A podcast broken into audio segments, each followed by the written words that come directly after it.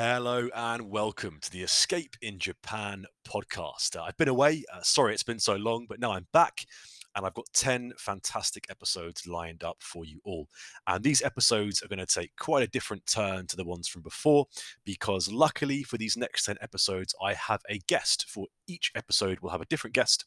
And it's going to be a mix of people who have lived in Japan for a while, uh, people who uh, are from Japan, or just people who, who are just quite interesting in general. Today's guest is a man called Antonov Khrushchev. Uh, now, Antonov first moved to Japan in the late 80s, and he has lived on and off uh, from Japan uh, and across Europe and the USA for the past 40 years. Uh, Antonov, thank you so much for uh, for coming in today. Thank you. It's uh, it's a great privilege to be here. So, Antonov, um, if you could just first tell us a bit about yourself and sort of introduce yourself to the listeners, so they know they know who we're dealing with here. Yes, of course. Uh, my name it is Antonov Khrushchev. Uh, my friends, as uh, as a nickname, they call me uh, AK-47 because my initials are A and K, and uh, and my age is uh, is is 47. So okay, it's it's pretty good, I guess. Um, although I suppose you know maybe when you turn 48, I suppose the nickname might have to might have to be retired. Well, actually, I am 51 it is a uh, a nickname I have had for 40 years now, and uh, I, I don't think it will be uh, will be going away anytime soon. Okay, well, yeah, fantastic. I suppose um, AK51 doesn't quite have the doesn't quite have the same ring to it, but um, please, yeah, please, please tell us a bit about yourself and how you first uh, ended up in Japan. Certainly. So, in the late 80s, uh, just before the fall of the Berlin Wall and indeed uh, the end of communism, I uh, decided to move to uh, Japan, or sorry, uh, Japan. Uh, in, uh, in, in Russian, it we say Japonia. Um, but I first moved to to Japan in 1988, and as as you can imagine, it is a totally totally different place then to to how it is now so that's um, that's fascinating. Uh, what in what ways is it different now? And uh, if you don't mind me asking, whereabouts in Japan did you first uh, did you first move to? Of course, well, uh, of course, the north part of Japan is very near to Russia. We have a, a, border. Uh, how do you say border? Yeah, border. border. Da, da, border, border, which of course uh, crosses into Russia from the sea, so it's not somewhere you can easily go by foot. But I must confess that when I first went to Japan, I actually ended up in prison for a number of of, of years in in Japanese prison. Sorry, you actually in you in you spent time in prison in Japan? Yes, da I uh, I did. I spent a number of years because as I mentioned, the border with Russia and Japan, it's uh, it, it is by boat, so it can be relatively easy to smuggle things across the border. Not perhaps today, but you know, a, a time ago in the 1980s and, and, and, so on. Okay, so if you don't mind me asking, what was it that you were um, you you were caught smuggling? Uh, well, it's not, you know, it's not perhaps something that I should you know discuss now because I I don't want people to judge me for the choices I made when I was younger. No, no, not at all. It's fine. Um, we're just I know we're just curious. It'd be it'd be great to know. Um, you know, just so we can sort of add to the overall picture of of how it was you ended up in uh, in prison in Japan. Okay, well, put it this way: there are certain things that are illegal, but there are certain that that same thing could be perfectly legal on its own. For example, everybody, you and I, we both have kidneys. We both have kidneys, just like we have heart and lung and liver. So, sorry, are you about to say that you were smuggling uh, kidneys back and forth? You were actually uh, uh smuggling organs across the across the border. I'm sure that's not. Oh well, you know, it's not. It's not something you know that I am particularly proud of. But yes, indeed, it was uh, it was kidneys that were being smuggled. um, from Japan to Russia, Russia to Japan, back and forth. And you know, it was a great time. It was the late 80s. Everybody wanted kidneys because, of course, a lot of people uh, did not have uh, kidneys back then. It was a very strange time and they were in high uh, demand. So, of course, there was money to be made.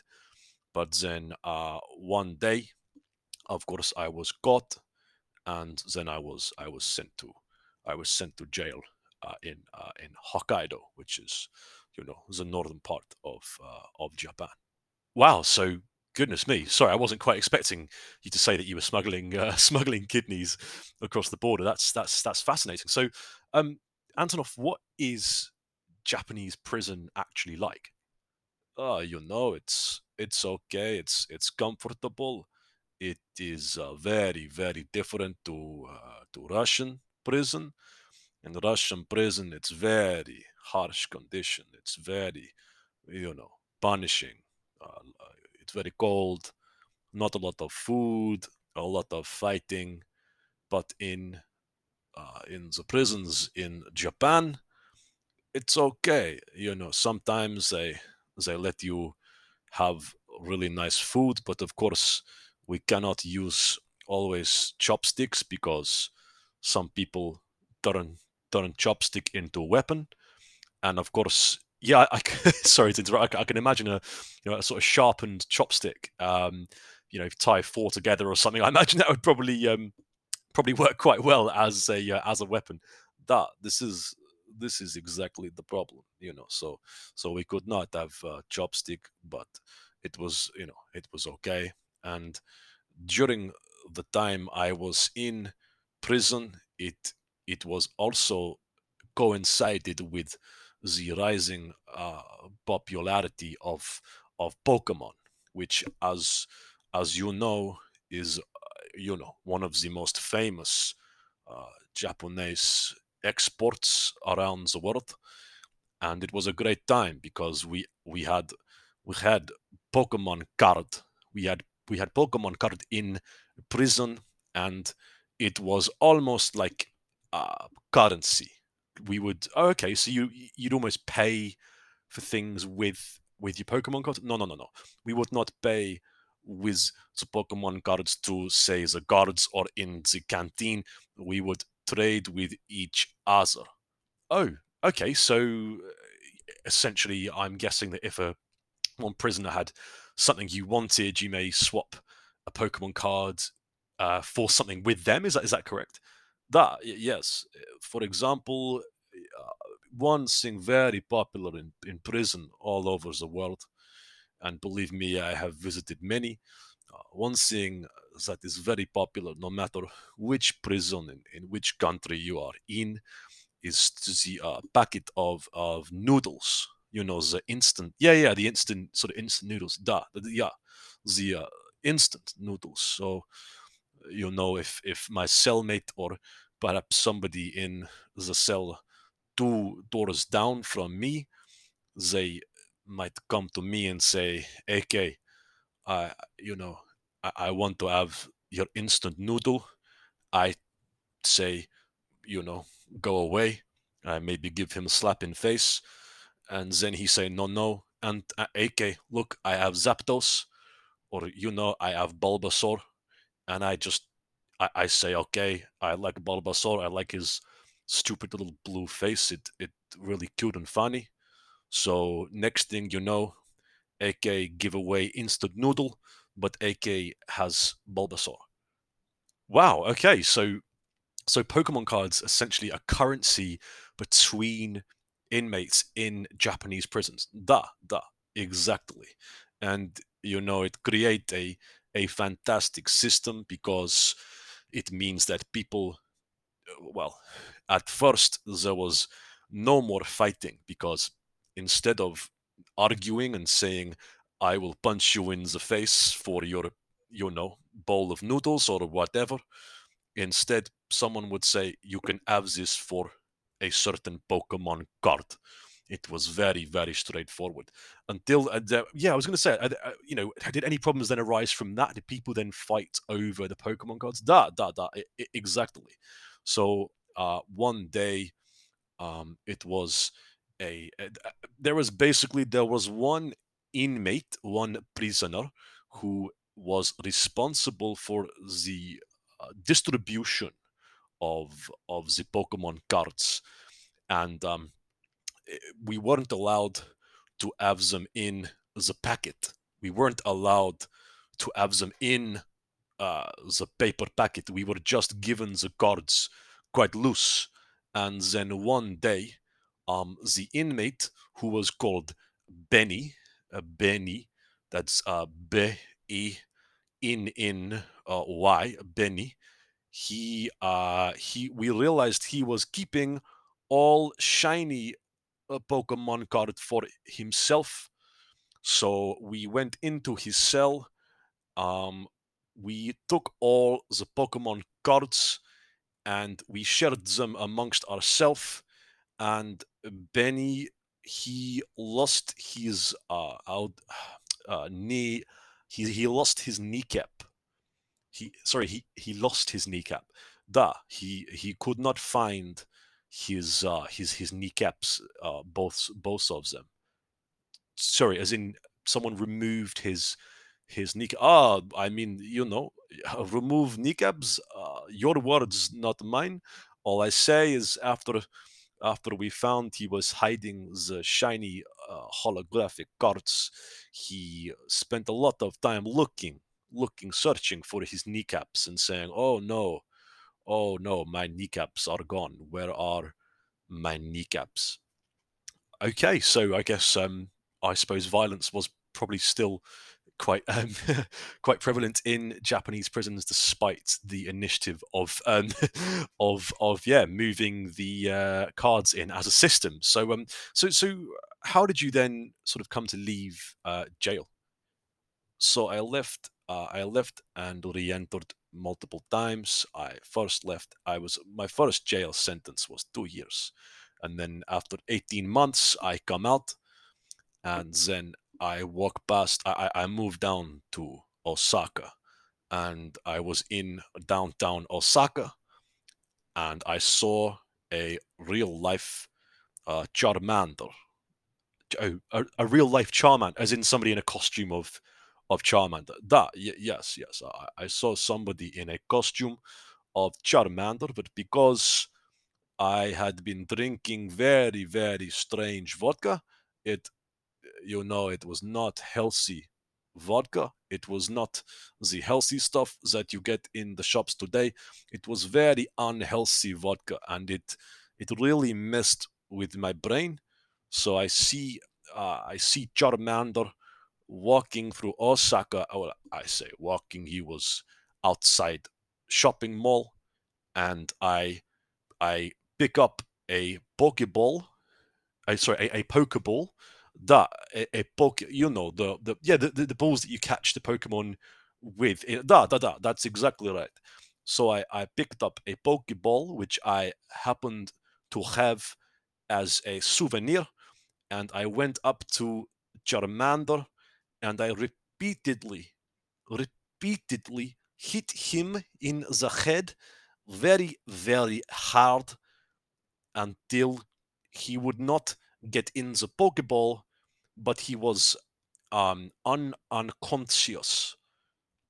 Uh, okay, so essentially, what you're saying is you had drunk so much of this um, sort of, uh, as you put it, unhealthy vodka uh, that you actually ended up thinking that this Charmander, who was, you know, essentially a human being in a costume, uh, you thought he was a real Pokemon. That that's yes, that is that is what I thought. And then you sorry so, so you had you had a sort of copy souvenir pokeball and you then were hitting him with the ball trying to you know essentially catch him as one would with a pokemon but then he wouldn't get into the ball so you kept hitting him with the pokeball until he became unconscious. Is that is that what happened? That uh, yes that is that is exactly what happened.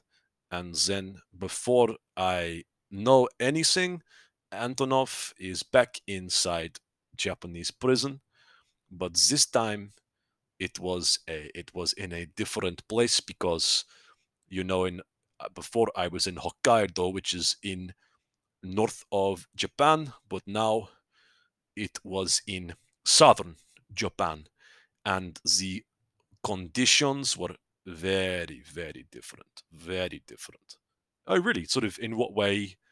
In what way was it? Was it different? Well, you know, K-pop and J-pop. It is fantastic music. It is loved by people all over the world. It is fantastic. But in southern prisons in Japan in the late 90s, they just play J pop over and over again until one day Antonov could not take the J pop anymore.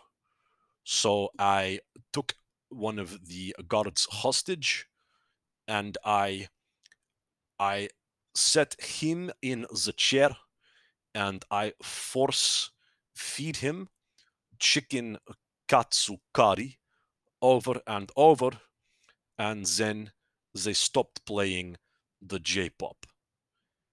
Okay, so you you essentially took a guard hostage, force fed him uh, ch- chicken katsu curry, and then they stopped repeatedly playing Japanese pop music. Duh, that is that is what happened. And then after that, you know, everyone respect Antonov, everyone respect AK. They see me and you know they say good morning, which is uh, or Ohayo gozaimasu in in in Japanese, uh, and uh, they were very respectful to me. Um, but sadly, this time there were no Pokemon cards. There were no no Pokemon cards were allowed in the jail. So as soon as I I, I discovered that I could not get Pokemon cards, I uh, I I escape from the prison. But uh, but as soon as I escape, they uh, they, they they they capture me about what three four days, and they seek to uh, humiliate me by putting Antonov on on prime time Japanese uh, television game show. Sorry, so so they caught you after you'd escaped, and then and then once they had caught you, they actually put you on a game show on TV. That yes, this is one of the things they do to teach prisoners a lesson. So when you, as a a, a Westerner, as you are watching Japanese game show, and you think to yourself, how do these people agree to put themselves through such uh, humiliation?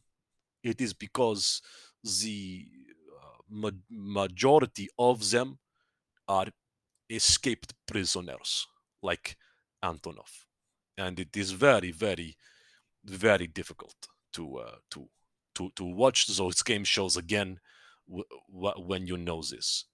Yeah, wow, I had absolutely no idea. I mean, one of the most famous ones um, is Takeshi's Castle. Ah, yes, Takeshi's Castle is is one of the worst because all of the contestants they are prisoner and they and they are forced to smile and laugh and say they are having a good time, but inside uh, they are crying.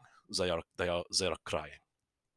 Wow. Well, um, Antonov, that's actually all we've got time for today. But look, this has been absolutely fantastic. Uh, thank you so much for coming in and giving us a bit of insight into your life and what it's like to be inside a Japanese prison. Um, I'm sure that a lot of the listeners will have plenty of questions. So if you could, um, if, if, you're okay, I, would love to fire some of those across to you. And perhaps in my next episode, um, I will be reading those out and uh, and you'll be able to respond to them, and then uh, we can sort of, as I say, give um, you know give some of the feedback that the listeners have, because I'm sure they have uh, I'm sure they have plenty of questions. Uh, would that be okay? That, of course, and I'd like to say thank you for having me. Uh, it's been uh, it's been a real pleasure to be here. Thank you so much, Antonov or AK. Sorry, yes, AK. Thank you.